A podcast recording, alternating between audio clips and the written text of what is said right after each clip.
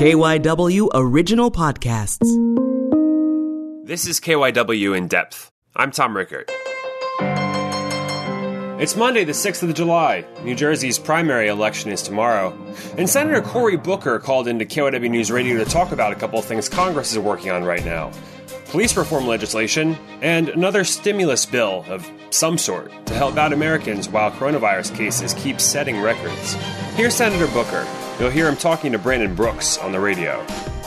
Senator Cory Booker joins us live to talk about some of the issues on the minds of many voters. Uh, Senator, good morning. Thanks for being with us. Two uh, big items on the agenda for Congress police reform and another round of financial stimulus. Let's start with policing.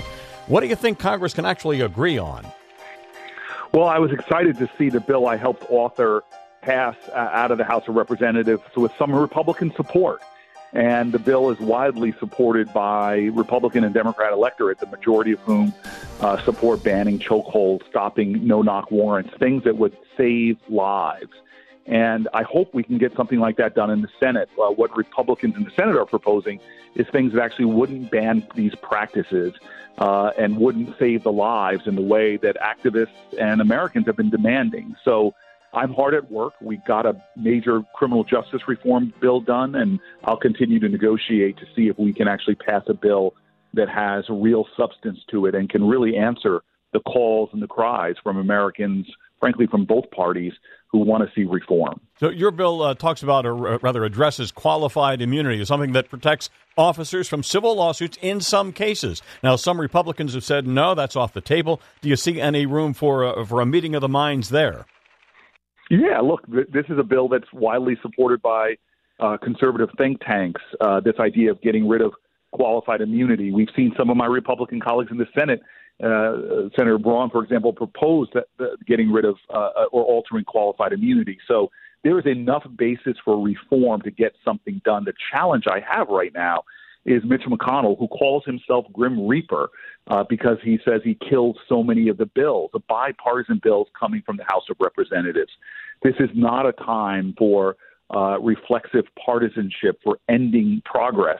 This is a time to find that common ground that can actually save lives and create better police accountability, which is something that all Americans want more transparency into what's happening with our American policing, a more accountability. And when officers do serious wrong, they should not be above the law. They should be able to be held accountable in federal courts. So, turning to stimulus now, uh, futures way up this morning, partly in anticipation of another stimulus package uh, being passed. Do you think? Uh, what do you think should be in such a package? And uh, boy, it's getting pretty expensive. A trillion in here and a trillion there, huh?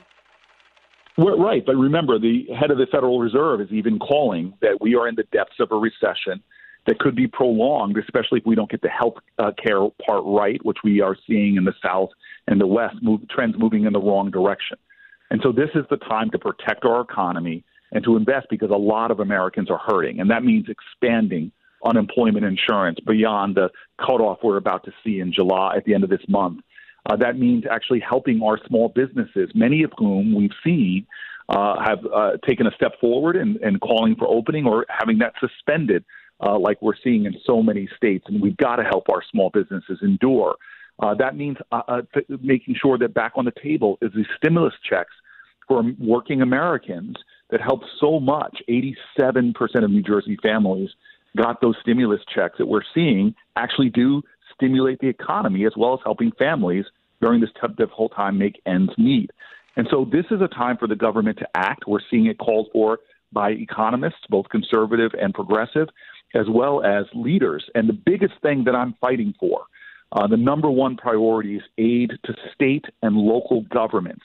Because right now, all across New Jersey, we're facing massive layoffs of teachers and firefighters and first responders if we don't get uh, the federal government to act. This is something that's being called for by the National Governors Association, Republican and Democratic governors, the National uh, um, League of Municipalities, Republican and Democratic mayors, and city council people. We know that if we can help the airline industry prevent layoffs, we should be doing that for state and local governments as well. Hey, those stimulus checks you talk about, Senator, what kind of number would you like to see on them? again, I, well, a, a compromise position is just to go back to do what we did before. I led the effort in the original COVID package uh, to get stimulus checks, and those were, you know, $1,200 for families. A family of four uh, could see themselves with about $4,000 uh, to help them through. And what we saw with that money is the people that received it um, actually spent that money. In other words, they put it into the economy that helped to create ripple effects through. We know, again, from the Fed chair uh, to other economists, that this is a time we need to get spending out there. Uh, but unfortunately, with a lot of parts of our economy still shut down, from uh, sporting events uh, to restaurants, um, unless we see people having the resources to get out there and spend, uh, we're going to see ourselves continue to slide into a recession that could do permanent damage to our economy well into 2021. We need to avoid that now. And these stimulus checks is one good measure we can do. Senator, thank you very much for being with us. Appreciate your time today. I appreciate you all and the, the service you're providing during difficult times, getting critical information to uh, to folks. Thank you so much. That's it for this episode of KYW In Depth. You can listen and subscribe to the podcast on the radio.com app or wherever you listen to your favorite shows. I'm Tom Rickert. We'll have another episode out soon.